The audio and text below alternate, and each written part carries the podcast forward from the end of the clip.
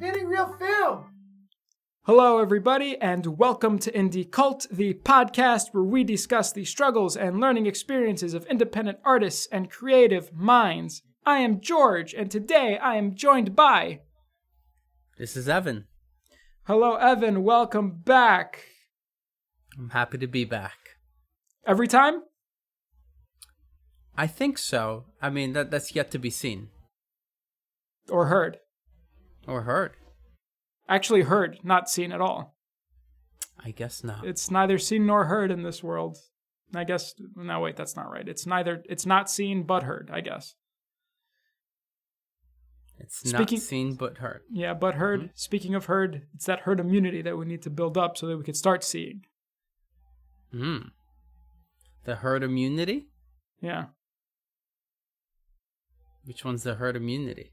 the herd herd immunity. Uh, do you know what herd immunity means? No, what's what's herd immunity?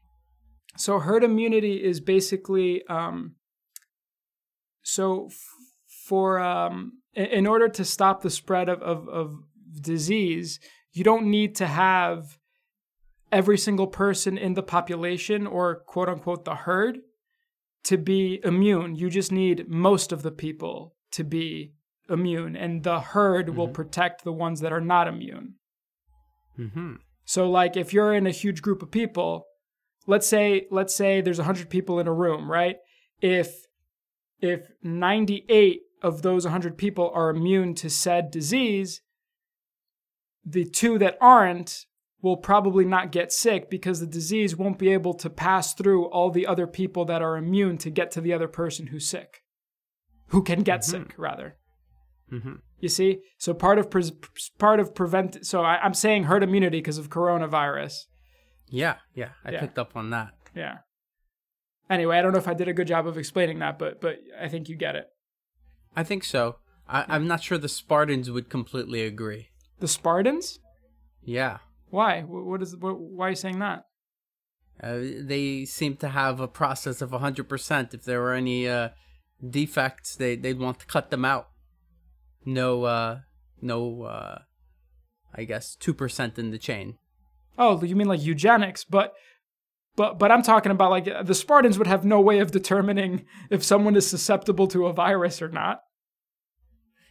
Definitely not those Spartans. No. Well, in the episode 300, Leonidas said, Spartans, tonight we dine in hell, right? Mm-hmm. In order to get to hell, you must die first. On a more serious uh, note, yes, a film composer, a- a- Italian film composer, Ennio Morricone has passed away. Uh, known for doing scores for movies like The Good, the Bad, and the Ugly, and The Hateful Eight, and The Thing, and, and, and many more. It's a really sad day for me. He, he's one of my favorite uh, film composers, composers in general. Um, he's actually not um, the only person who's died recently uh, in the entertainment industry. Um, uh, Joel Schumacher passed away uh, like a week or two right. ago. Uh, and uh, Carl Reiner also passed away. We've lost uh, uh, quite a few great entertainers in, uh, in the recent weeks. Yeah, yeah. Um, but but speaking of, of of Ennio, I thought it would be it would be nice to talk a little bit about uh, film scores and stuff. Do you have a, do you have a favorite? Is Ennio your favorite, or is he one of your favorites? He is one of my favorites. Uh, right up there with him is, uh, Bernard Herrmann. Yeah, he's great too.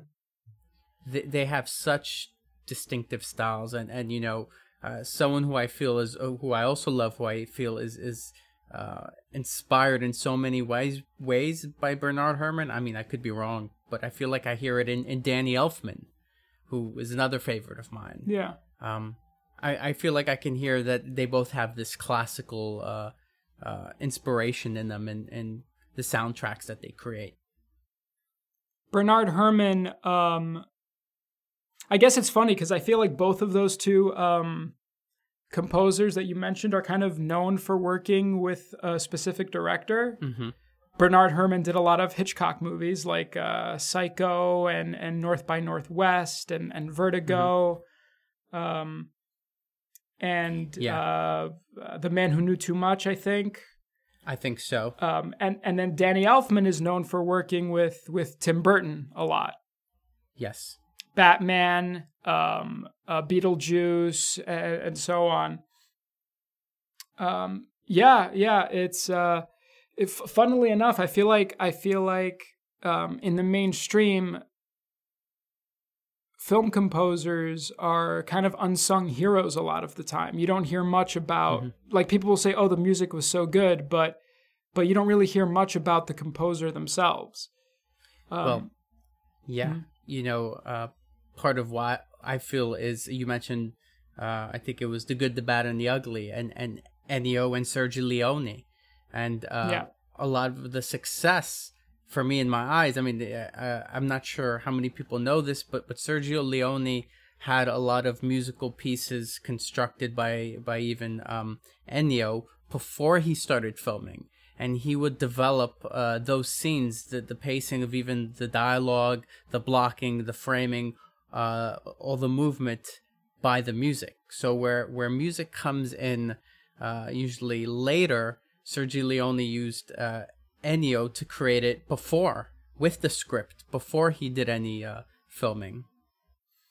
That's yeah, that's that's backwards. That's I mean backwards in the sense that that's not the customary way of doing it. I mean, I I can only imagine it must be very challenging to film a scene in sync with with music. Uh, a lot of times uh, Sergio would actually play the music uh, while they were filming. Oh, yeah.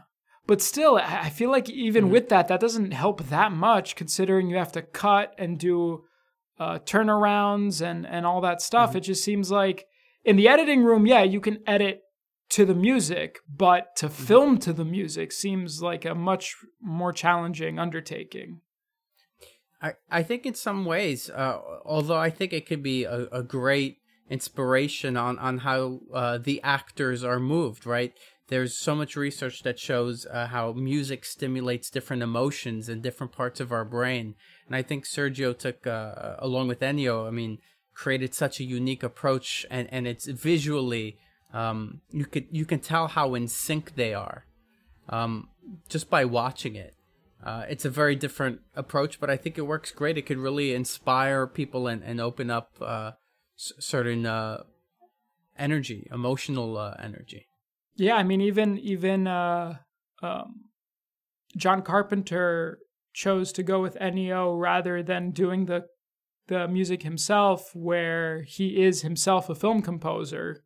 You'd think, if, as a film composer, you'd want to compose the music for all your films. Yeah, Carpenter has some great themes, although, uh, I mean, I guess how do you turn down the chance to work with with Ennio? I guess not. I guess you don't.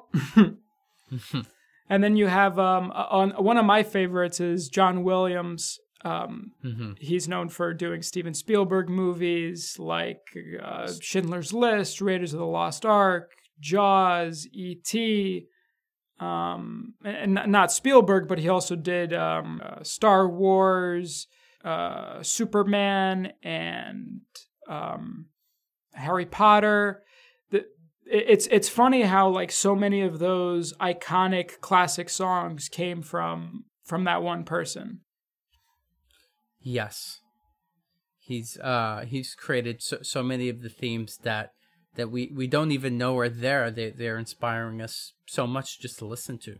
I feel like he's one of those composers, though, John Williams, where Mhm.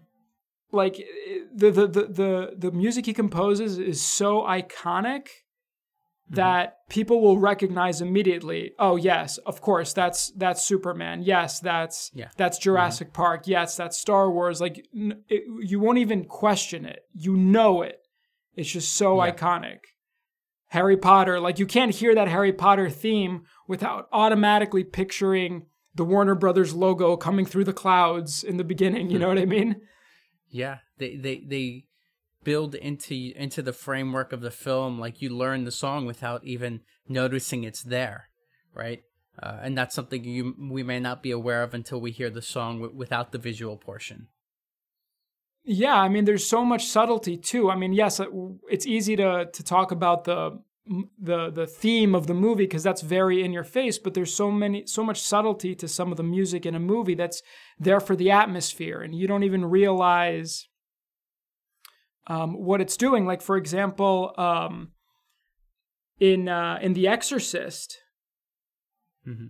they baked in um, sounds of of insects and bees into the music, which you can't really tell, but kind of your subconscious can kind of hear it. And that helps add to the unsettling feeling because evolutionarily we're kind of hardwired to, to be, um, to, to, to dislike sounds of insects as a survival mechanism.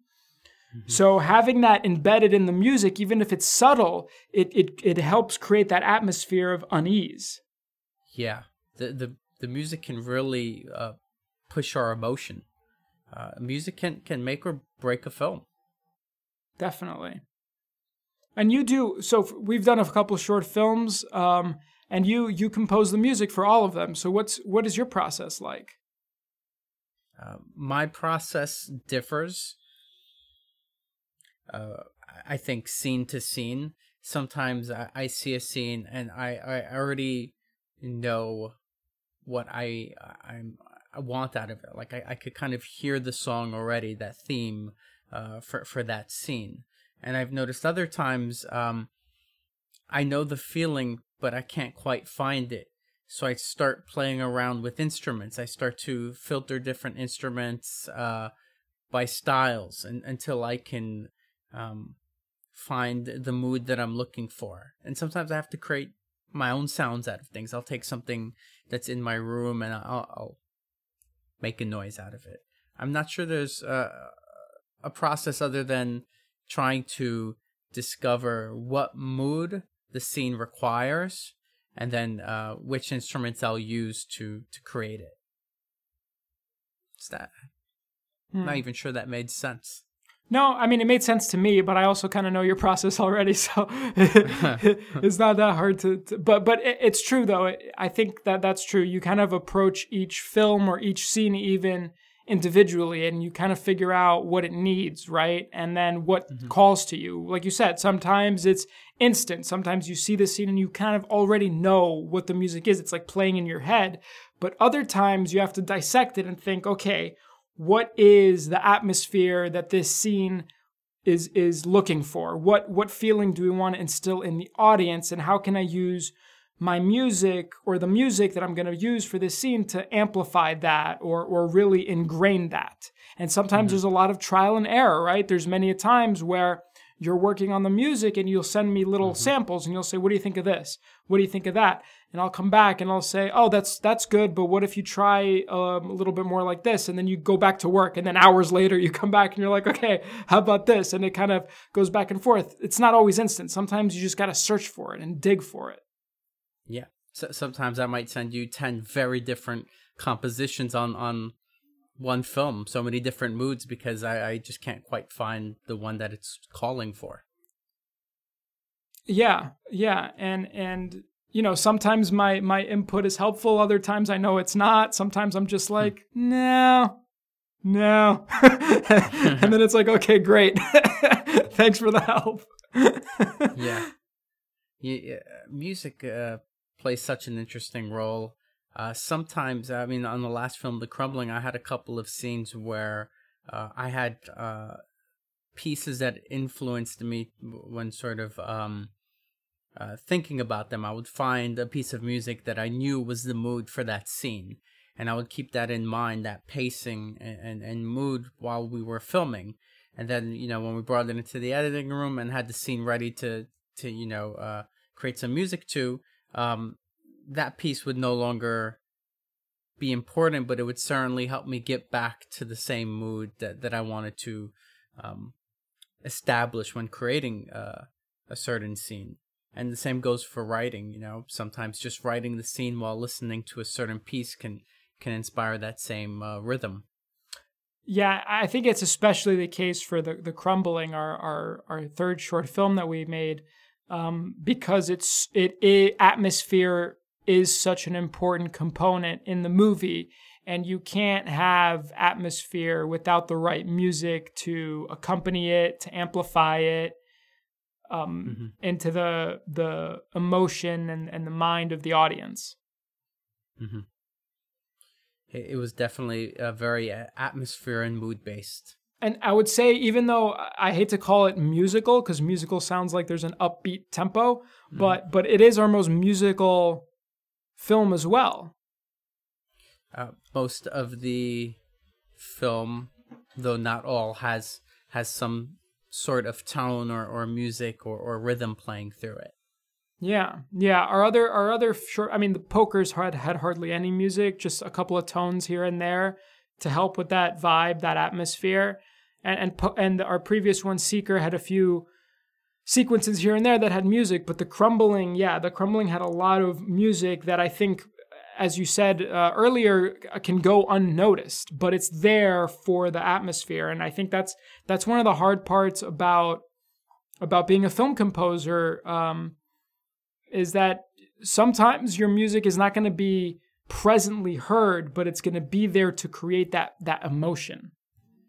Yes.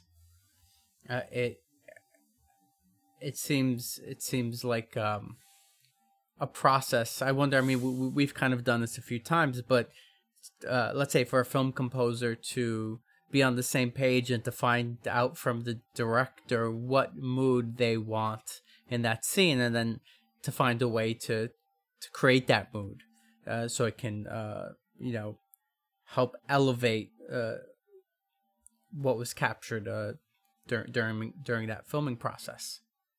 I was listening to an interview where Quentin Tarantino was t- so Quentin Tarantino typically, even though he did use Ennio for the Hateful Eight, typically he doesn't have original scores composed for his films. He takes scores from other movies and uses them in his films.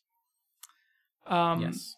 And his reasoning for it, for for for for most of his career, was why should I trust somebody else with with the soul of my movie? He felt that it's better if he goes and finds the right scores to accompany his film rather than giving over giving the film to somebody else. But but even though I guess he didn't want to use a film composer, it does speak to how important the score is. He described it as the soul of the film. And I think that's that's very that's very true. What do you think? I, I think that's true. Uh, a film without music would be quite boring in the end. Um, they they really elevate each other. I mean, the, the first thing, the first part of uh, the, the first audio component to film added was music. Mm-hmm. Right? After yeah. the visual image, the next thing that was added was music. Before there was dialogue or anything else, there was music. And even today, to a, a lot of films that were created silent, they've paired music uh, just having music seems to be such a powerful component. Uh, for myself, I know I, I, like watching silent films, although I'd almost always prefer a silent film that was accompanied by by some piece of music.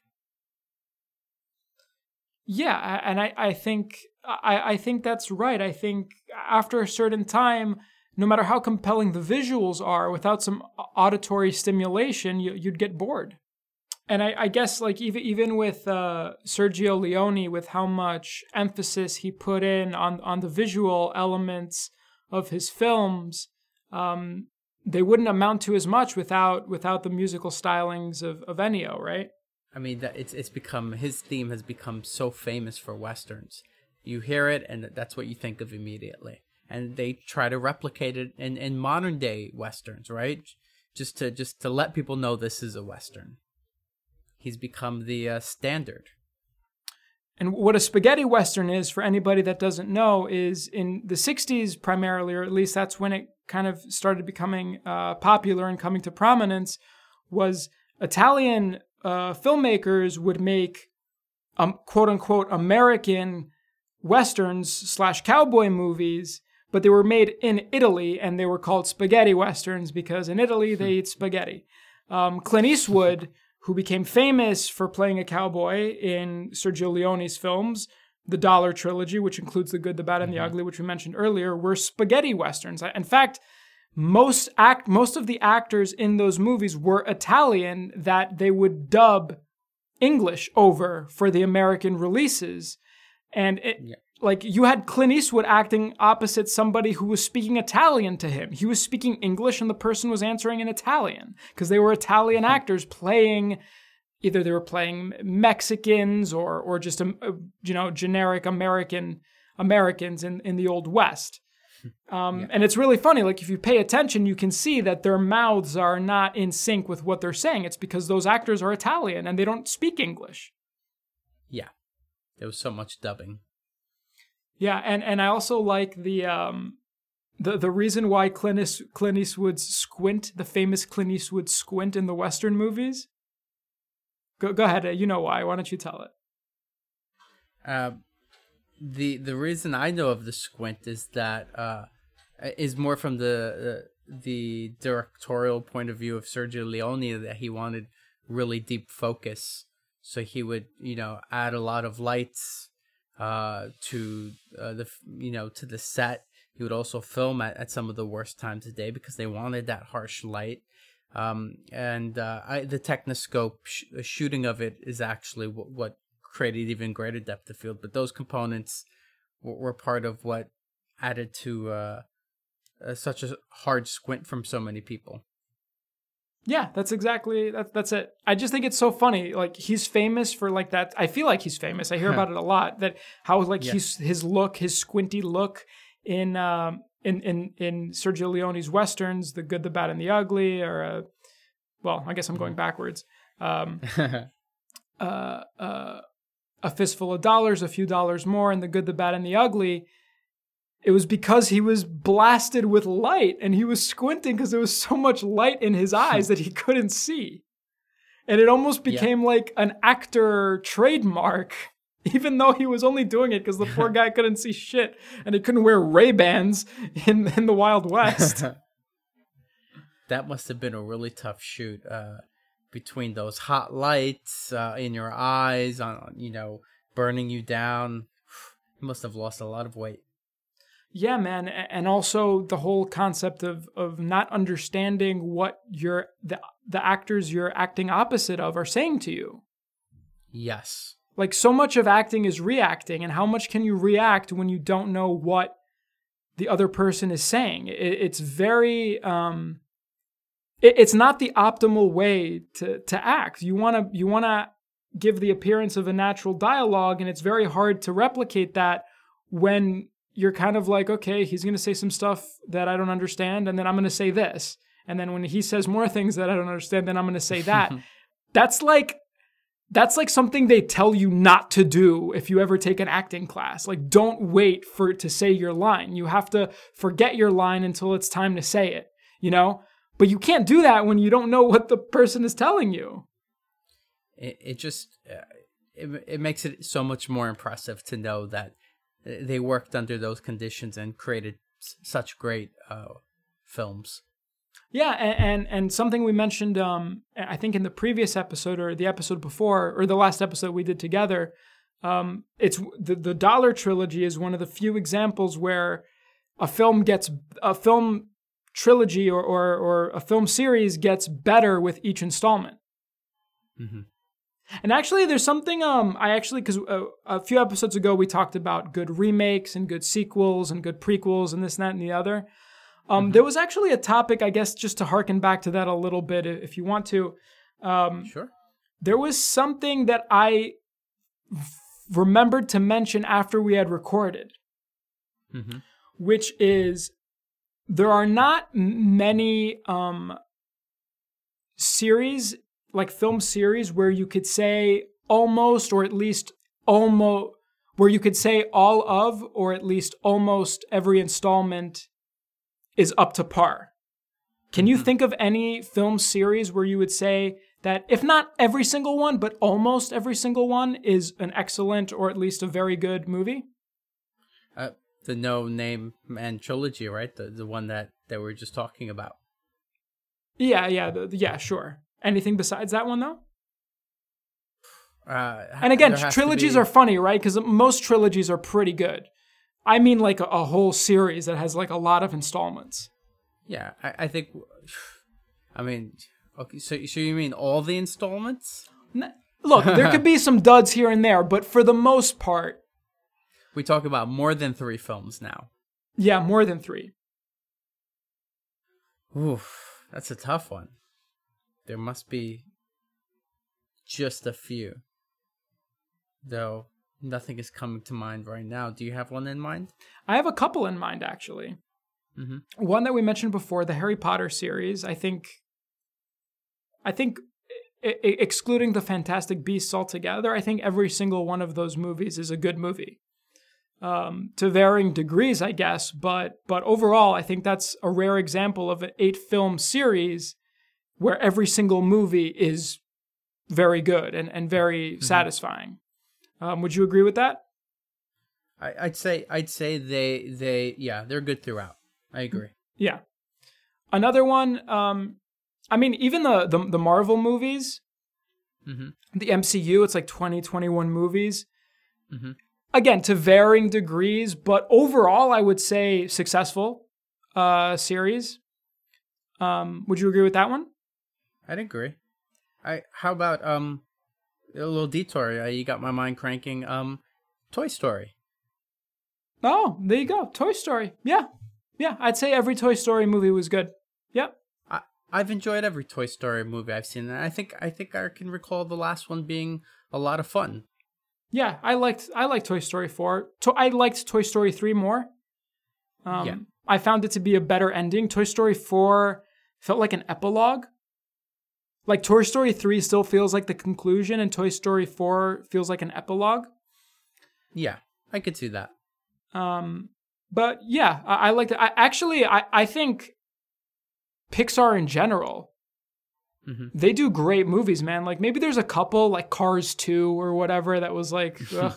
but but almost every Pixar movie is really good. Yeah, Like I saw the I- new I one. Um, right. did, you, did you see the new one, Onward? I don't think I've seen Onward. It's it's it's good. It's good. I like I like Pixar.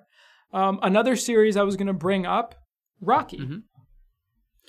Rocky's a good series. Uh, you know, I, I remember when I was young, it stopped at Tommy Boy, and Tommy Boy, the last one, was was the least exciting of them. Uh, yeah. Uh, what Tommy Gunn, right? Yeah, that was Rocky Five. Yeah, Rocky Five, I would say, was the only Rocky movie that didn't really deliver. Yeah, But every Rocky movie since then, including the Creed, uh, the two Creed movies, I thought were really good. I, I liked them as well. I thought I thought they were they were solid.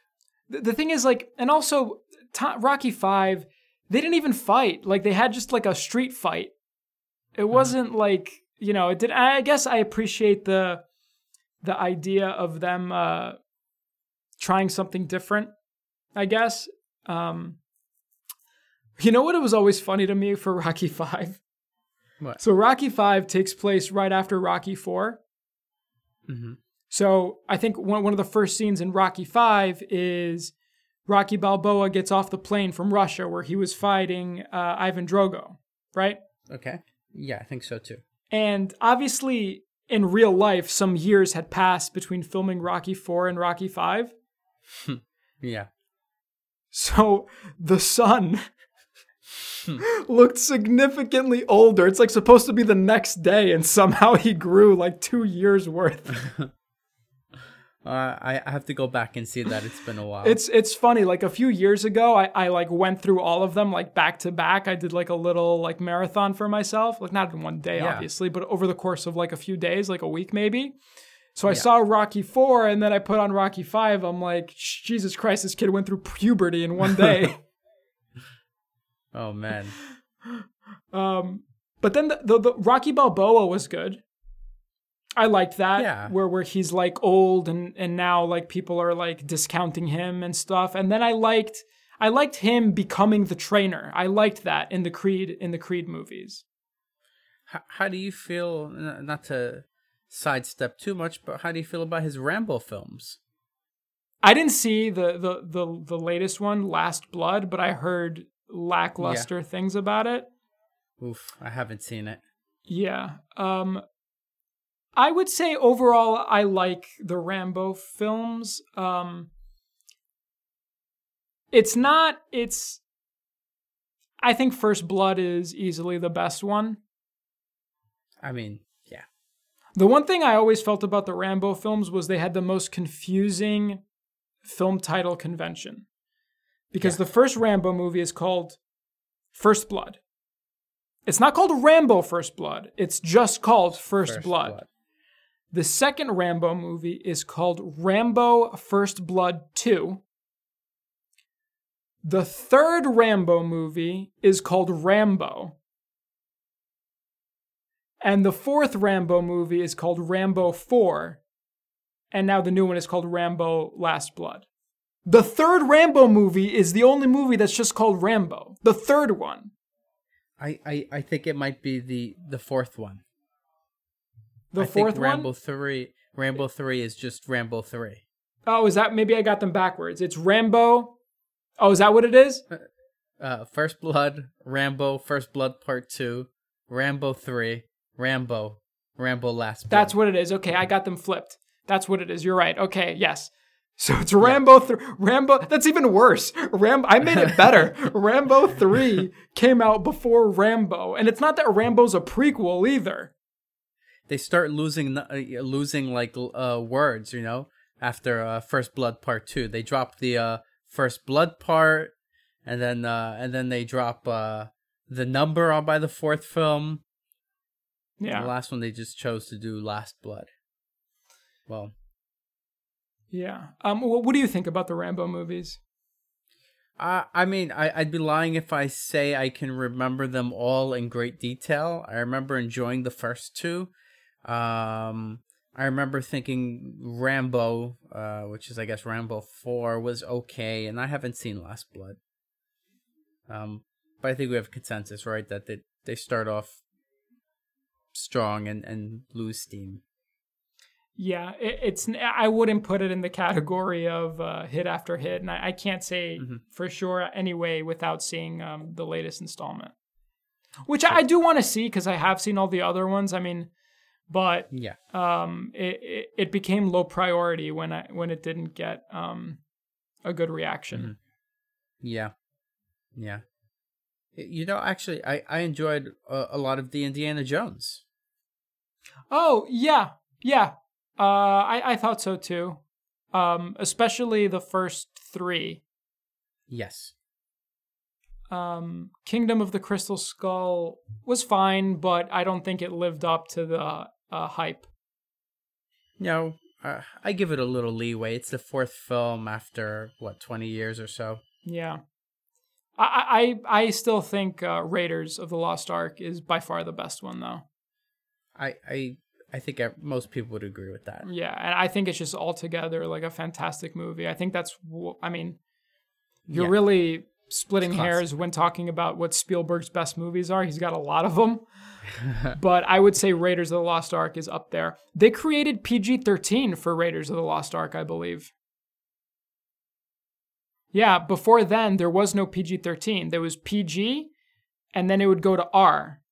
And for for Indiana Jones, they felt like it wasn't kid friendly enough for PG, but it wasn't adult enough for R, so they created PG-13 uh, specifically for that movie, the MPAA. Game changer. Yeah.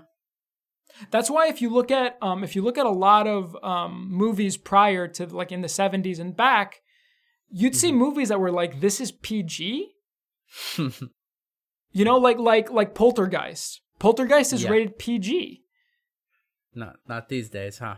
I mean maybe it's maybe it truly isn't like strict enough for R. If it is R, it's like a soft R. but it's it would definitely be PG thirteen. But there was no PG thirteen then, so that's Yeah. why it's PG.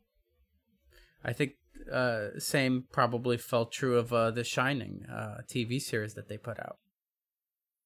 Well, what was that? I mean, that that that doesn't get PG and stuff. What was that? Just rated mature? That might have been, I guess it was because it was a TV release. Right? yeah, like TV re- TV releases are uh, different. They, they they get different ratings. Mhm. They're rated a little bit differently. Uh, Yeah, they have more. Uh, I uh I, I think that personally I'm a little discouraged when I see horror movies that are rated less than R. R. I agree. Uh, there are good horror movies that are rated um, PG 13 um, that are good, like Insidious Mhm. or um, Signs, and you know, there's Yeah. definitely others. Um, no, the others. That's another one. Um, uh, but but typically, I'm less likely to watch a horror movie if it's not rated R. hmm I I feel the same. Yeah, I always feel like I mean, how much can you scare me if it's not rated R? We're we we're sort of um. We've normalized a lot. You know, we're, we've desensitized to uh, our horror films are, are becoming more violent and violent, but not necessarily um better. Um, there's Yeah. a fine line somewhere in there. I feel like having the rated R really helps you you get there, but um, it's it's a much bigger stride when you're in the PG-13 category, I guess.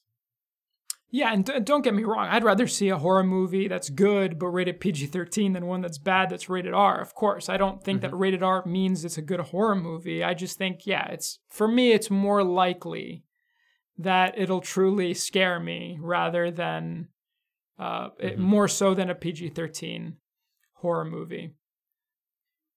It feels like there's uh, a formula to a lot of them, right? Or that they're made, I guess, because I don't know, they're made for teenagers.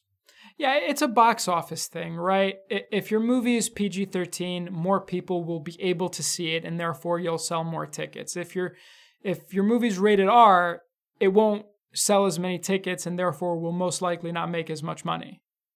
Mm-hmm. So PG 13 is a very broad spectrum. It's just adult enough for adults and it's just kid enough for kids.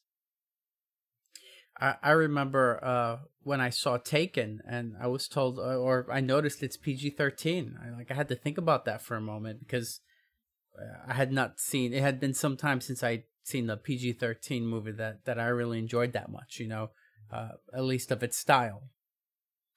Yeah, I mean, it's not that hard to not do a, rated R action movie. If you avoid blood and cursing, Mhm. you can get a PG 13 for an action movie. Yeah. But to me, it's like, I mean, the blood really sells it. You Yeah. know, like I, I don't like when I'm watching a movie and somebody gets shot and they don't bleed. You know what I mean? this I don't believe this. This is not real. Yeah, yeah. So it's it's just like to to me, it's also for realism because life is rated R. You know, Yeah. actually, life life is rated X, but you know, you know what I mean. Life is something else, all right. yeah, but but you know, when when nobody when you're doing an action movie, yeah, if you don't if you avoid the blood, you won't get um you won't get an R rating probably as long as there's no cursing. But I think the blood adds a little bit more uh, to the gruesomeness of the action, you know? We all bleed. Yeah, we all bleed. And, and let me tell you something, man. If you're fucking running from a bunch of guys trying to kill you and you don't say a couple of fucks, I mean, Yeah. what is this, a Mormon action hero? If if a zombie bites you and there's no blood, Right. Oh, a zombie movie can't be can't be PG thirteen, man. that can't be. have you seen though um the Last Man on Earth? You mean Vincent Price? Yes. Yeah, I've seen it. Um, that was probably rated uh PG. Or But there was no know what- R then. There was no R. there was no R. I There mean, no, no, sorry, sorry. There was no PG 13 then. That's true. What, what rating was there? Any rating system at that point? There must have been. I wonder. Let me see. Let me look that up real quick. I pulling it up. Uh, No, n- not rated. I guess there was no rating in the 60s, or at least that movie didn't get rated in the 60s. yeah. It was uh it was a tame tame film. Yeah. I'm seeing uh the Omega Man was rated PG.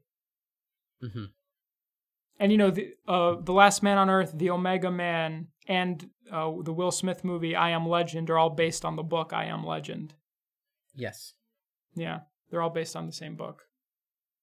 But they were like vampires in in those movies, not really zombies. Yeah, they seemed like some cross of like vampire and zombies, right? There's definitely a zombie inspiration in there. Yeah. Well, definitely in the I Am Legend movie, they kind of did a little zombie thing to them, more so than the previous ones. Yeah. Vincent Price had some some interesting films. He built up quite quite the uh catalog. Yes, we got to see him one last time in Edward Scissorhands, right? Oh, was that his last movie? I think so, yeah. He was he was really old.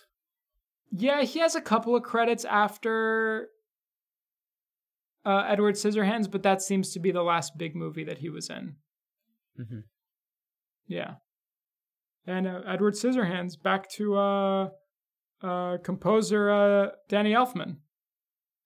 That's Tim, right. Tim Burton movie. That's probably one of his uh, earlier compositions, right? I think um, Elfman came in and worked with, uh, uh, for the first time ever, worked on a film was with Tim Burton, and it was on uh, Pee Wee, Pee Wee's Big Adventure. Oh, that was his first com- composing credit? Yeah, I, I think they came to him, if I recall correctly.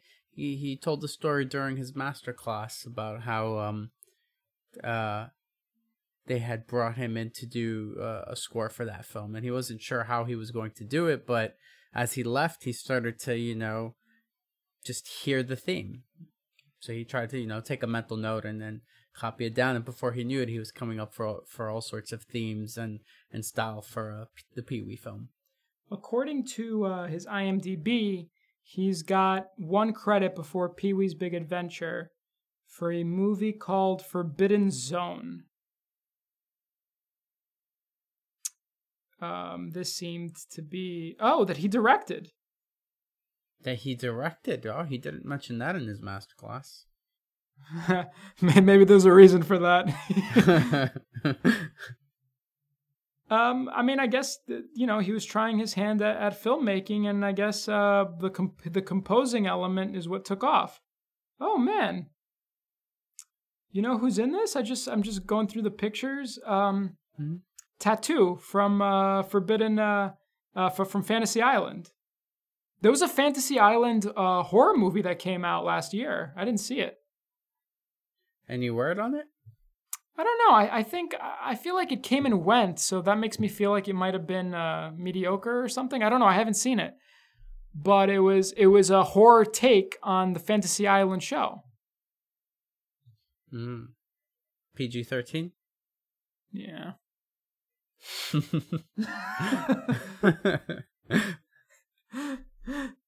I think that I think I, I think I was browsing and I came across an unrated version, but I don't know if that would mean it was rated R. it sounded like it, pained you to say it. Well, I thought I thought it was a cool concept when they announced it. You know, a, a horror version of Fantasy Island. I thought that sounded pretty interesting. You know, it it would definitely be interesting. Uh, I guess a lot depends on the studio's vision and the director's vision, and if they can uh, align, or if the studio will give you know director complete control of their vision. Yeah. And you also taught you also told me uh, earlier today about or yesterday rather how they they've postponed uh, Halloween Kills, the sequel to the latest Halloween movie. Yeah, they've postponed it, although I think they they are still moving forward for filming on uh, their last film, I guess, in the new trilogy. Uh, Halloween ends. So uh, they pushed it. They pushed back the release by one year. Yeah, uh, they really want a theatrical release, I guess. They felt, I guess, they felt they wouldn't be doing their team and their production justice uh, if if they didn't get a good theatrical release for the film. And I think some films are that. I mean, No, no Time to Die, the new Bond film, which will be Craig's last, uh, I think probably deserves a good theatrical release as well. Um, hopefully, we can see some changes in our environment uh, in time. Yeah, I mean, Christopher Nolan's film Tenet, which already got pushed back, is scheduled right now for sometime in August. Um, yeah. So we'll we'll see. I mean, uh, hopefully that means that theaters will be back in business um, at that time. Yeah, I fear for theaters. They they were struggling before that, and now at at half uh, capacity. Uh, hope they stay alive.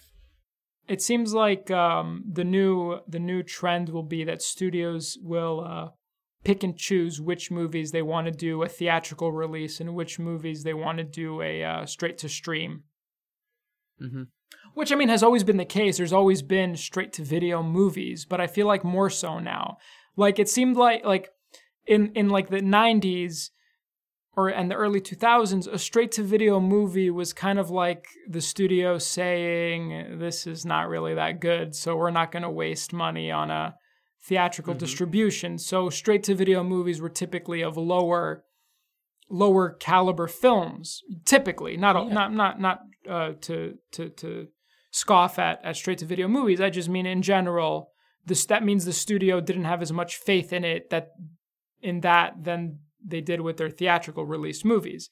But now it seems like even good movies are getting straight to straight to streaming or straight to on demand releases. Like The King of Staten Island, Judd Apatow's latest movie, which I thought was very good, um, because of coronavirus, it went straight to streaming. Um, obviously, it would have gotten a theatrical release if it wasn't for that. But I think um, I think theater, I mean, uh, uh, producing uh, producers and and studios are seeing good profits coming in from from streaming. I know mm-hmm. that uh, Universal was very happy with their Trolls movie, uh, the numbers that mm-hmm. it did on their on its streaming.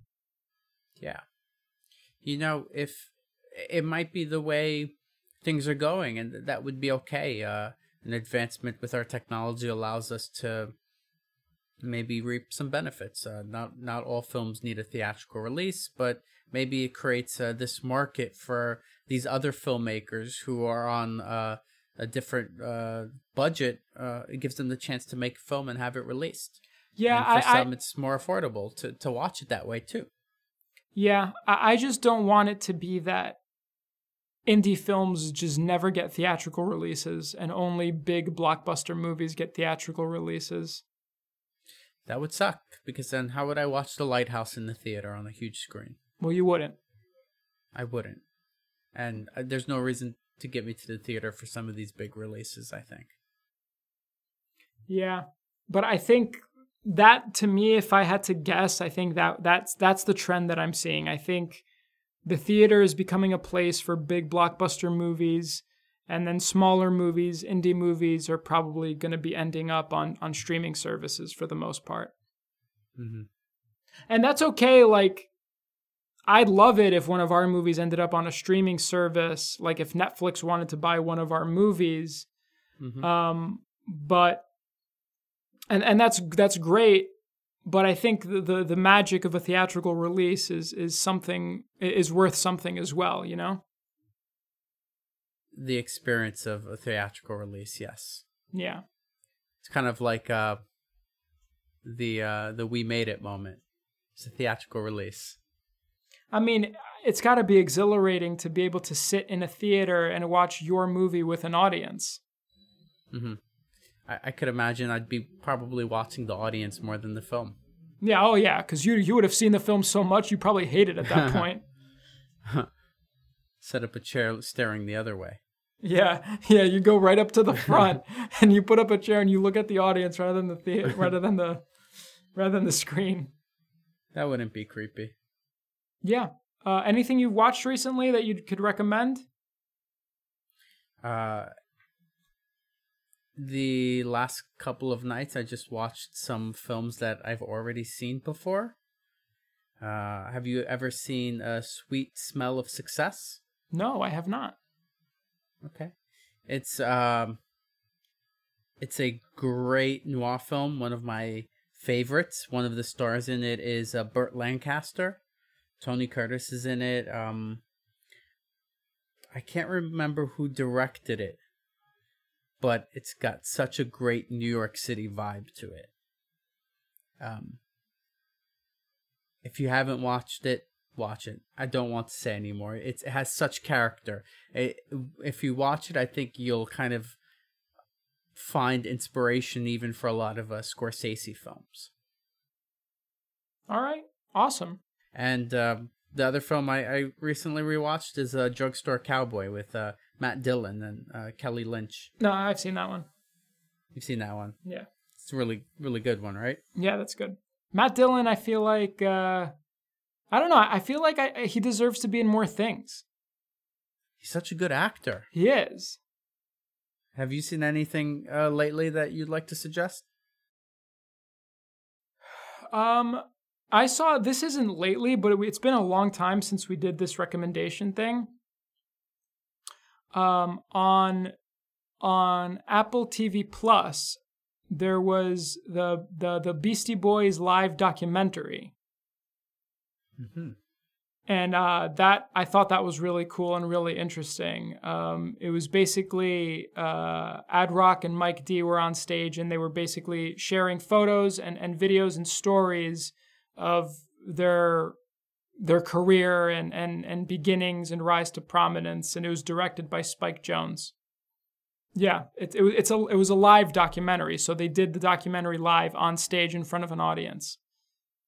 And Very it's cool. yeah, for Apple TV Plus exclusive. Wow. All right. And I'll also we have out. we have no sponsorship from Apple TV Plus, but we will gladly take it. So feel free to email. Feel free to email. Feel free, feel, free to email us Apple at spinningrealfilms at gmail.com or on Instagram at spinningrealfilms or on Twitter at spinningrealf. That's R E A L for real, spinning R E A L films. Not just Apple, anyone out there, feel free to contact us to to to for for, for whatever. And most importantly, join the cult.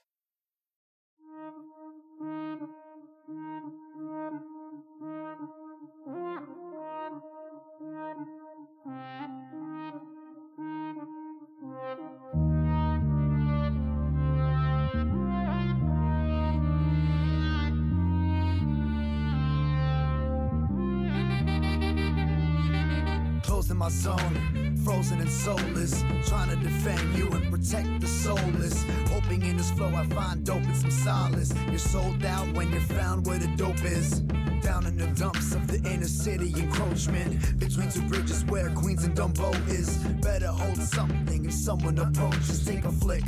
Selfies from cell phone clips. World star hip hop from underground New York. Where sweat and tears are the start of the blood sport. Off Van Dam Street and Gramercy Parks. Canarsie and Marcy and Shaolin Sparks. Ideas that make things ever clear in dark liquor. The market of beasts I leave on these fiends sicker than figures of speech chalked out. It's hip hop. She's still breathing. CPR for the victim. Graduated struggle with the honors. Now I think twice and revolve it. When you hear that ring, baby, let it bang. People speaking English, but we live in slang. Duffel for the lawyers, lawyers. Never living in the causes of nauseous. Old up, got that bang bang with it, but I rep it. Cause my fucking chain hang with it. LES has always seen my best. Queens is my love, but that's the home of stress. Harlem kept me high, baby, tweaking out. BK let me move me until hippies kick me out. So I bought it then. Got them dirty knuckles, now they knowin' who we are. Living graffiti, dodging the cops, pushing them ARs. I'm two cents from that you ain't money. I make decisions so my kids got that Bruce Wayne money, we gone. Before my pros of wisdom hit the floor. Stop Snapchatting, talking about that raw. Uh, now we in it, drawing beyond your image. Coke built my city, that's that real white privilege. Bet I did, I'm a todo. Wait, before you know though, from a hero that you hate to a villain that you love though. Are there good guys in this hustle, baby? Tell me more. Are there bad guys in this hustle, man? We never wrong. Graduated struggle with honors. Now I think twice and revolve it. When you hear that ring, baby, let it bang. People speaking English, but we live in slang. Duffel for the lawyers, lawyers. Never living in the cautious and nauseous. Hold up, got that bang bang with it, but I rep it. Cause my fucking chain hang with it. Uh.